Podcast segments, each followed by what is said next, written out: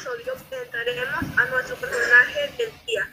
Ella es María Luisa Aguilar, primera astrónoma de Perú, y para ello tenemos a nuestras invitadas que nos brindarán mayor información sobre este personaje. Empezamos. Andrea, ¿qué puedes decirnos sobre ella? Sí, Emily, te cuento que María Luisa Aguilar Hurtado fue la primera astrónoma profesional del Perú. Estudió en el Instituto de Matemáticas y Física de la Mayor Universidad Nacional Mayor de San Marcos en Lima, Perú, y se graduó como astrónoma en la Universidad Nacional de La Plata de Argentina.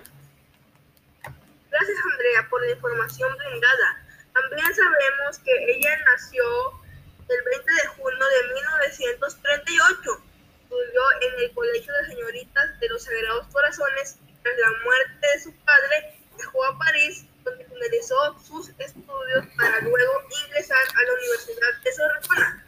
Falleció el 29 de octubre de 2015. Tracy, ¿cómo podrías contar cuál fue el sueño de María Luisa Aguilar? Claro que sí, Emily. Su más grande sueño era formar una escuela de astronomía en el país. Ella falleció a los 77 años víctima de cáncer. Sus restos fueron velados en la casona de San Marcos, en el centro de Lima. Muchísimas gracias, Tracy. Y también nos podrías contar sobre tu familia. ¿Quiénes eran tus padres, sus hijos?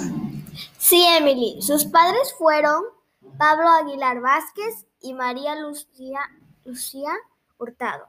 Y sus hijos fueron Túpac Samillac Aguilar, Juan Pablo Samillac Aguilar y Estela Samillac Aguilar. Gracias, Tracy. ¿Qué información nos traes el día de hoy sobre María Luisa Aguilar?